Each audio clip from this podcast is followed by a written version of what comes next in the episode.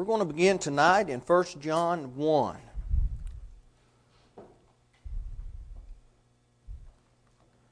First John 1, beginning with verse 5. The apostle wrote, This then is the message which we have heard of him and declare unto you that God is light and in him is no darkness at all. If we say that we have fellowship with him and walk in darkness, we lie and do not the truth.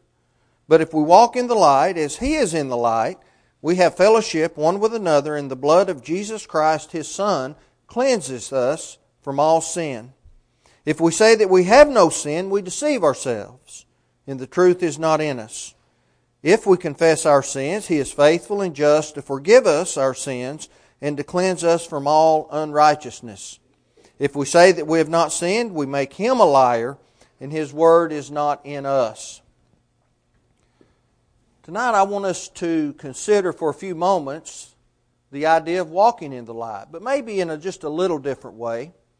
I want us to talk about the light in which we live, and that's what I've entitled the sermon The Light in Which We Live. There is a light in which we are to live, and there is a behavior that corresponds with us living in that light. As John penned his first general letter, the fellowship of the churches to which he was writing was being threatened by a new and a very different religion. In fact, it was one which opposed all the teachings that John and the other apostles had been doing for the last 60 years up to that point in history. The new and false teaching denied that Jesus was God. And it did on the basis that deity is not able to manifest itself in human form.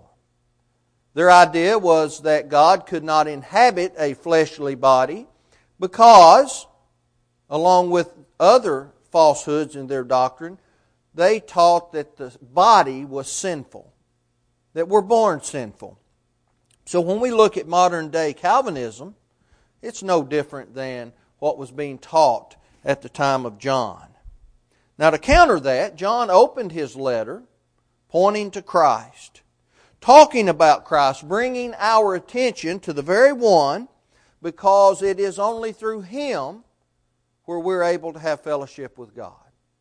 And so that's what John started. He began with Christ, and it's very similar to his uh, biographical account, his uh, gospel account. Both of these accounts, this letter and then the biography of Christ, are very similar. And they begin in much the very same way, pre- uh, presenting evidences to prove the deity of Christ. Both begin with a reference to the beginning. Both mention, they speak of the Word who became a man and lived among men. Both declared the eternal uh, essence of God, God Himself, entered into the history of man at the time that Jesus Christ was born as a person. Both add that the earthly manifestation of God was witnessed by many, not just those who were adherents to Christianity, but by many people. Both speak of Christ as the Father's Son, and both talk about the relationship that one is to have with God through Christ is a new relationship. But if we're going to enjoy this fellowship, this new relationship, there are things that we must do. There is a light in which we are to walk, and there is a behavior that is to correspond with walking in the light. There are things we can't we have to do. We just can't simply wait for either salvation or faithfulness to simply happen. One writer remarked this. He said, Many people are waiting for their ships to come in, yet they haven't sent one out. Well, that makes sense, doesn't it? We can't simply wait. We have to do something. Reminds me one time I read of an interview with the late Ken Stabler, former Alabama quarterback, former quarterback for the Oakland Raiders. He was recited a quote by the renowned author Jack London. The quote is this He said, I'd rather be ashes than dust. I'd rather my spark go out in a burning flame than it be stifled with dry rot. I'd rather be a splendid meteor blazing across the sky, every atom in me in magnificent glow, than be a sleepy and permanent planet. Life is to be lived, not just to exist. I shall not waste my days trying to prolong them. I will use my time. The Sports Illustrated writer looked at the, the old, rough quarterback and said, Exactly what does that mean to you? Well, as was his way of interacting with people. He stood there kind of slumped over with his hands in his pocket and he, and he looked at the, uh, the uh, reporter and with a shrug of his shoulder he said, Throw deep. Well, he understood that action was called upon, right? He understood in the way that he could understand and in his, his manner that you couldn't wait. You had to do something. And so that's what we ought to do there is a light in which we walk, a light in which we live. There is a behavior that corresponds with that light, and we can't wait for that to happen. We have to do something to cause it to happen. Ultimately, the reason for our actions, as we look in John's letter, is a fellowship with God. But along with that fellowship with God, we have some other wonderful things that happen. We have a fellowship one with another, and the blood of Jesus Christ will continually cleanse the sin that the world has uh, gotten onto us, right? When we walk in the light. And that means something, though. Remember, we have a corresponding action that causes that to happen. As we look at John's letter, he transitioned from what we are to do into how we are to do it. And of course, he's talking about the Christian's need and fellowship with God. And he brings to our attention, like all of the prophets did, he goes to the revelation. That's our first point.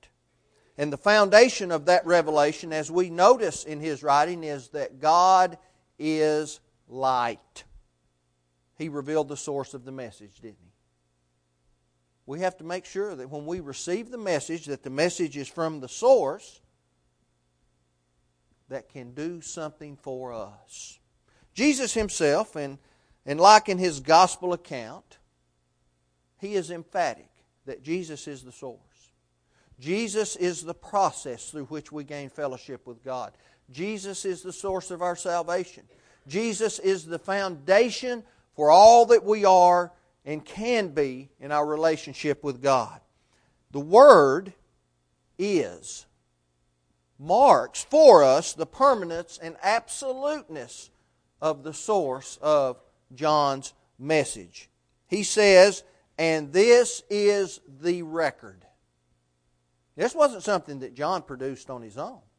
This was something that he was relaying as a matter of revelation to him, and through inspiration, he wrote it down. He heard the message from Jesus, but that wasn't enough, was it? Now he is declaring it to the reader. It's not enough to simply learn what God wants. It's not enough just to even obey God's commandments. We must do something. We must declare it to others. Now, the verb used here indicates a continual action. They had preached it in the past, and they would preach it again in the future. Nothing was going to stop them. Now we have to remember during this time, one of the greatest persecutions the world has ever known. Under the reign of Domitian, the Christians suffered at that time more than they had ever suffered, even under Nero. That's when the revelation of Jesus Christ, also penned by John, was written at about this same time. And they were giving their lives for that for which they believed. I want us to notice that John didn't say that God is the light. He didn't say that God is a light. He simply said God is light. God is the source. He is light. He is the light in which we are to walk. When we look in the natural world, we notice that light is the necessary ingredients to cause and to spur growth. Without light, nothing is going to grow. It's the same thing in the spiritual realm. We have to have light if we're going to mature and we're going to grow. The light is God. God is light. He gives us the revelation. He tells us what we must do, and then He will encourage us through his teachings. In the gospel account, he said concerning Christ, John 1 verse 4, he said, In him was life, and the life was the light of men. Without the light, there is no life. Without the life of Christ, there was no light to bring us to God. The light of Jesus is what brings spiritual growth, and we have to have that. Now, to the Gnostics, those who were fighting against John and who had come with this brand new religion, they had created for themselves a God who was, in their teachings, a good God. And in their mind, very much superior to the inferior God of the Bible, the God that John preached, the God that we worship. John destroyed that notion. He absolutely destroyed it because he said, In him is no darkness. The world continues to do that. Maybe not so much in those exact words, but they still continue to do it. When people claim that they have a fellowship with God, yet they live in a sinful manner, they're claiming and they're putting darkness where light is. And we can't do that. We have to be careful about that. John goes from the revelation, the foundation of the revelation, and then as he continues on, John goes from the principles of this foundation to the failure of anyone who is not obedient to the Lord.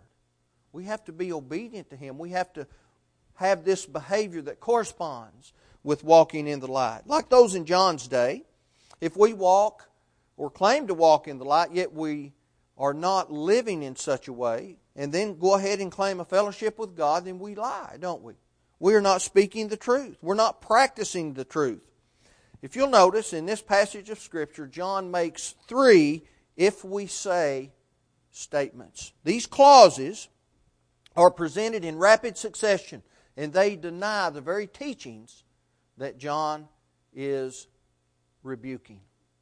The very teachings that these people are saying. Oh, well, I have, we have no sin, yet we have fellowship with God. We're worshiping some other God, yet we are in fellowship and we are doing the things that we ought to do. John condemns that. Each error is followed with a consequential statement. If this happens, he talks about how it's wrong and how it is out of harmony with the basic truths of the Bible. Since God is light, we can't walk in darkness and have fellowship with Him. Have you ever noticed that darkness cannot come into contact with light? what happens? The darkness disappears. There is no more darkness, right? Those who enjoy darkness are not able to have fellowship with God. They're not able to come into His presence because light gets rid of darkness. Now, that's not to intend that those who live in a sinful way because they claim to be in the presence of God, then His light takes away the darkness. No, not at all. We simply are not able to be in contact with God if we live in a sinful manner. Jesus said this, Matthew 6 24. He said, No one can serve two masters, for either he will hate the one and love the other, or else he will be loyal to the one and despise the other. You cannot serve God and mammon too. When we look at Paul's writings, Paul listed a whole array of lifestyles that makes fellowship with God impossible, Romans 1 18 through 31. Any of those lifestyles prevents us from having fellowship with God, and it causes us to be in darkness.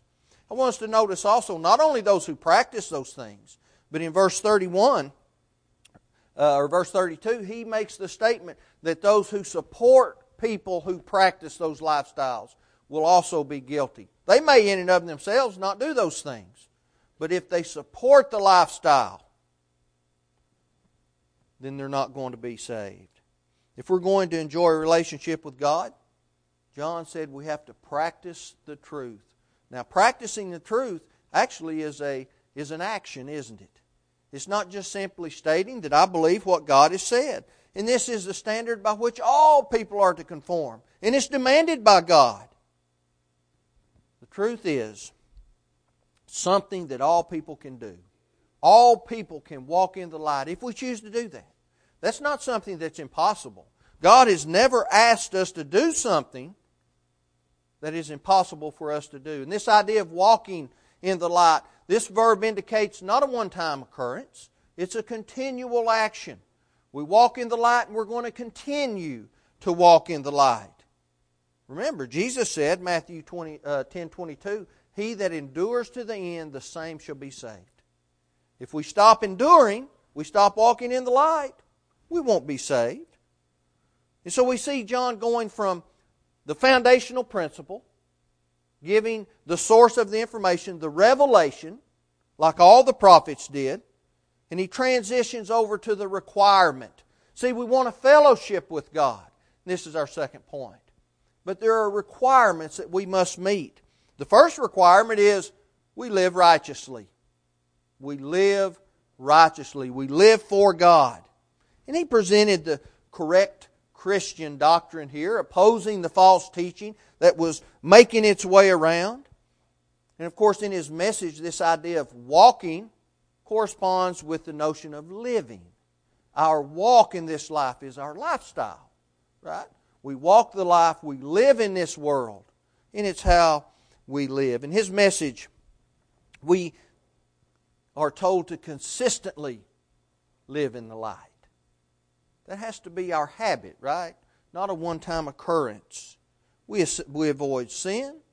We avoid the things of this world. The, the psalmist said he would not allow the sins of this world to stick to him in essence, to cling to him. He didn't want that. Of course, we need to understand this perfection of which John is speaking is not sinless perfection. That's impossible. It's not possible, possible to be sinlessly perfect. But he's talking about a desire, a driven desire, that we will walk in the light. And when we make a mistake, we will correct that mistake. We have to have a constant and a sustained effort to do that. And that's very difficult at times, isn't it? Very difficult. God never promised to us that this life would be so easy that it would take no effort on our part to be his disciple. No, it's going to be very difficult at times. But we have to have this sustained effort. Paul presented in great detail to the Ephesian brethren what it meant to walk in the light. And that's found in Ephesians 5 1 through 11. We're not going to read all of that. We're just going to notice that he says to be followers of God. Well, what does that intend? If we're followers of one person, that means we're not following someone else. And of course, the exact opposite, the antithesis of God, is Satan or sin. If we're following light, then we're out of the darkness. If we're in darkness, we're not in the light. He talks about us being God's children, to walk in love as Christ loved us. That's our example. He goes on to say that we're to avoid things like fornication, all uncleanliness, covetousness. He says, not let it let it not be named once among you. Stay away from it.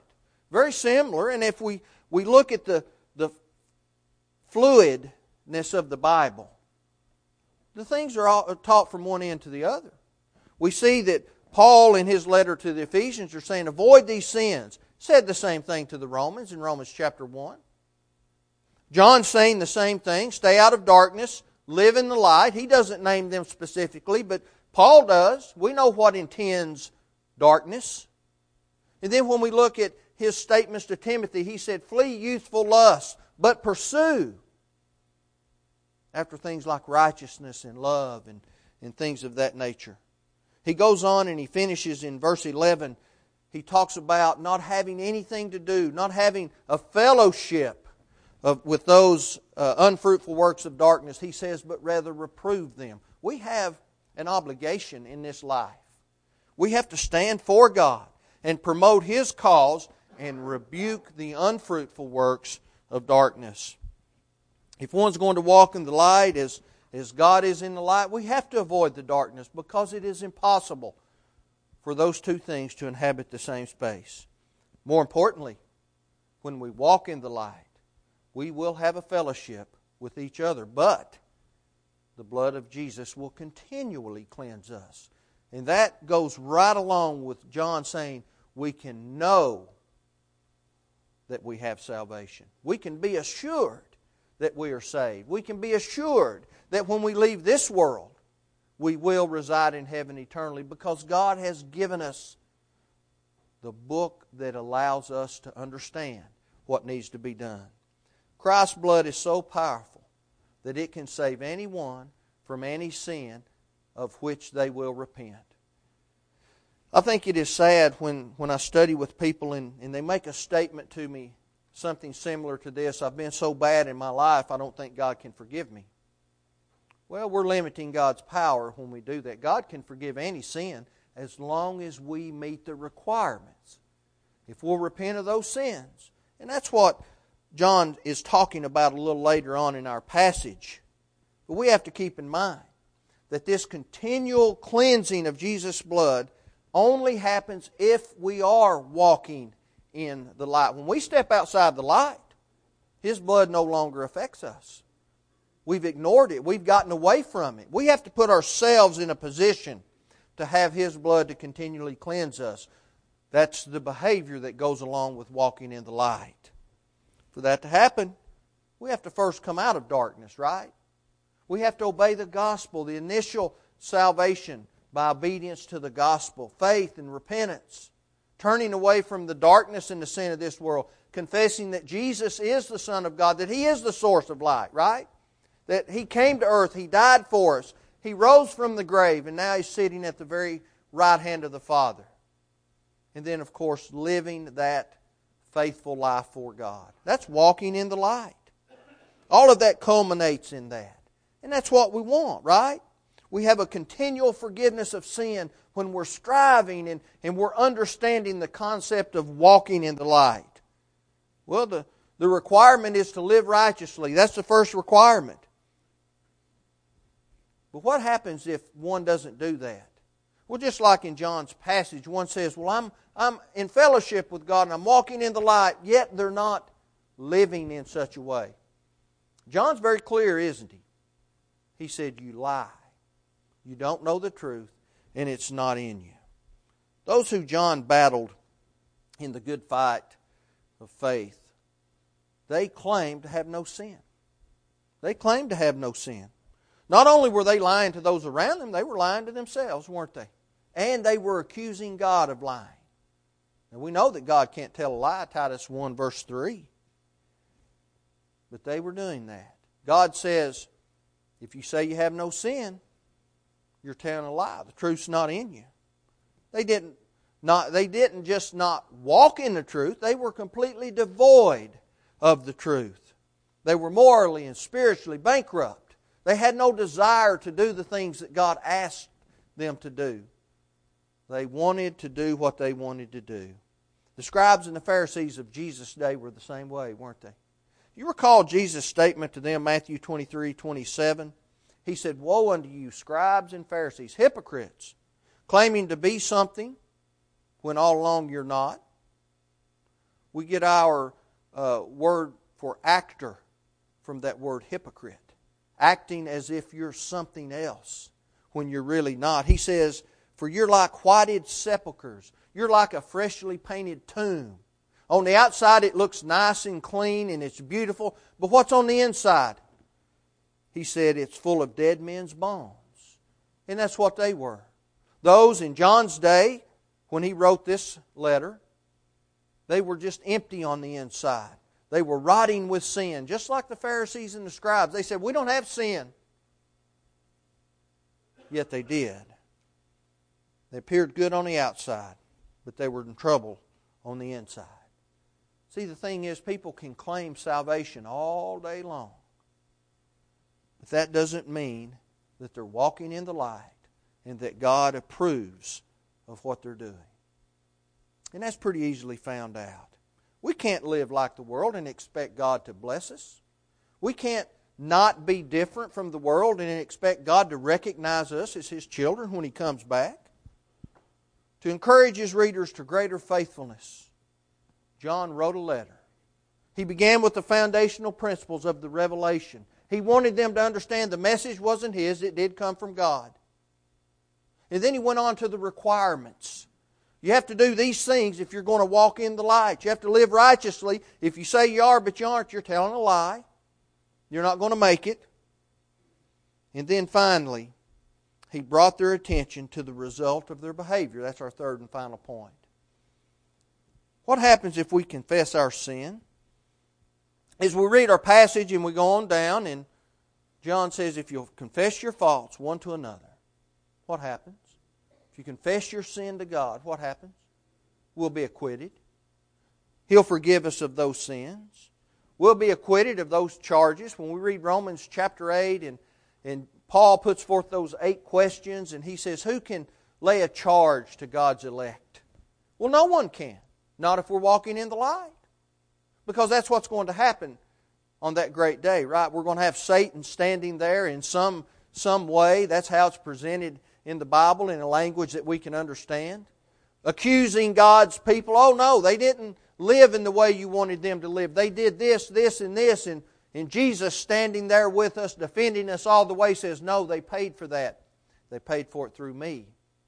I died for their sins, and because of their obedience, my blood will continually cleanse them. And, that, and it did. See, we see how it all fits together. And that the message is one clear message. To walk in darkness means to be indifferent to sin. Doesn't bother you. Willing to do it, no big deal. And again, the enemies of John said they had no sin. And they accused God of lying. They attempt to prove God does not condemn sinful lifestyles. We see that happening in today's world, right? Notice how we make the application. The people in John's day says, "Oh, we're not living in a sinful way." Yet clearly they were. And then we look around our culture today and we see uh, marriage being uh, just destroyed. Men marrying men, women marrying women, living in other lifestyles that's not appropriate, that God hasn't condoned. And what do people say? Oh, well, well, God doesn't condemn this lifestyle. I know He wants me to be happy. God wants us to be happy. There's no doubt about it. But He wants us to be happy within the parameters He set forth. There's no different in people living like that today. I was sitting at table the other night speaking with a friend of mine, and alcohol came up. I don't even know how it came up. He began to talk about it. He said, I don't think there's a thing wrong with drinking a glass of wine. Must have come up because he knew how I felt about it. And uh, I said, Well, there's nothing wrong with drinking a glass of wine if we don't mind that God condemns it, I guess. We can't say something is okay because we do it in small amounts, right? Sin is sin. A little sin, a big sin, it's all sin. It keeps us from heaven. And so we can't claim that something we're doing is okay and yet still claim to be followers of God. That's exactly what was happening here in John's day. And now we see it happening in a different way, but it's the same premise. But if we're willing to give those things up, and that's what John's talking about, you're willing to recognize that and give it up and, and understand and make the statement, I've done wrong, God will forgive us. He's just to do that. Another thing we take from this is the reality of being able to lose the salvation that we gained. It's a very real thing. John talks about it. Paul taught it in Galatians chapter 5. Those people were trying to go back to a, to a law that had been done away. And Paul said, if you are, uh, if you're going to operate under the old law, you can't just pick and choose. He said, if you do that, verse 4, or verse 5 rather, no, verse 4, he said, you've fallen from grace. And Peter was very clear. He talked about 2 Peter 2 20 through 22. He warned the Christians to whom he was writing. He said, For if after they have escaped the pollutions of this world, he's writing to Christians, if they become entangled again, he said they're worse off than they were in the beginning. It would have been better for them to never have known the way of God. If we don't allow ourselves to be acquitted, and that's the only way we can not be acquitted, is by not allowing ourselves to be acquitted, not being obedient, not submitting, and doing the things God has asked us to do. If we won't allow that to happen, in essence, we accuse God. Just like those people in John's day. We won't acknowledge our sins. We say we're okay. We're accusing God of lying. And we deceive ourselves. We deceive those around us. Paul said and made the statement to the Roman brethren, Romans 3:23. He says, "For all have sinned and come short of the glory of God." The whole premise for Romans was justification. Why do we even need to stand justified in front of God? For all have sinned and come short of the glory of God. Therefore, we need in some way to be reconciled back to God. And that's what Romans is all about. If we allow pride or whatever it is to cause us to prevent that, we won't be saved.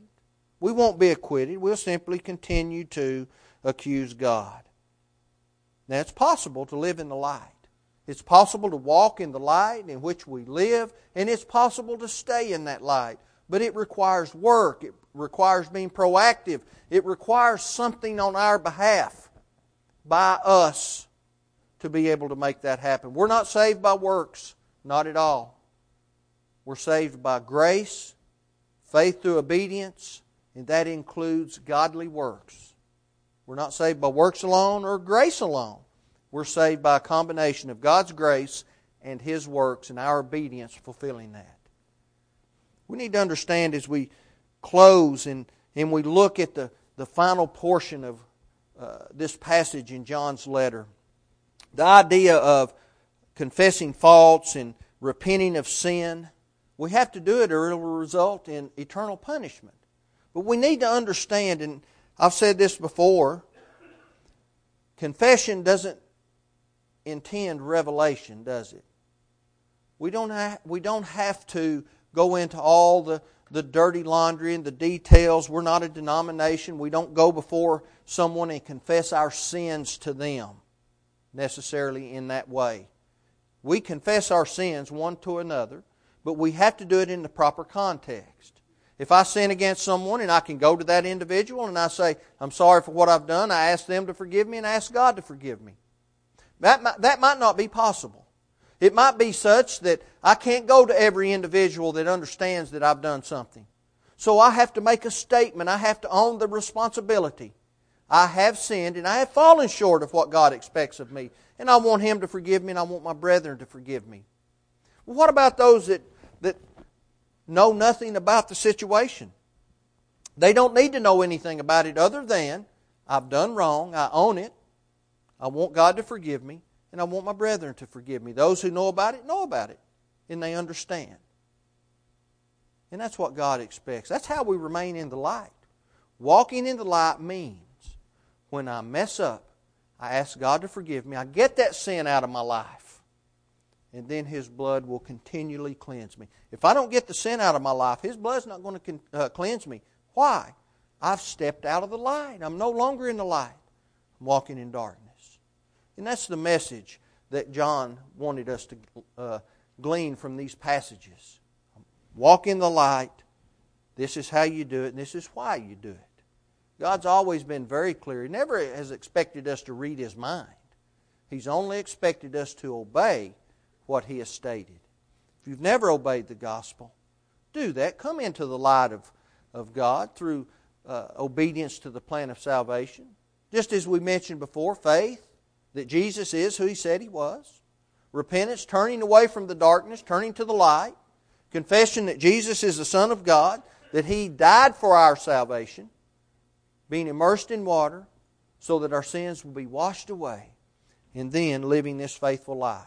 If you find yourself in a situation where you've obeyed the gospel, yet you've stepped out of the light, it's a very simple process. The second law of pardon, that's what this passage is about in its context. The second law of pardon.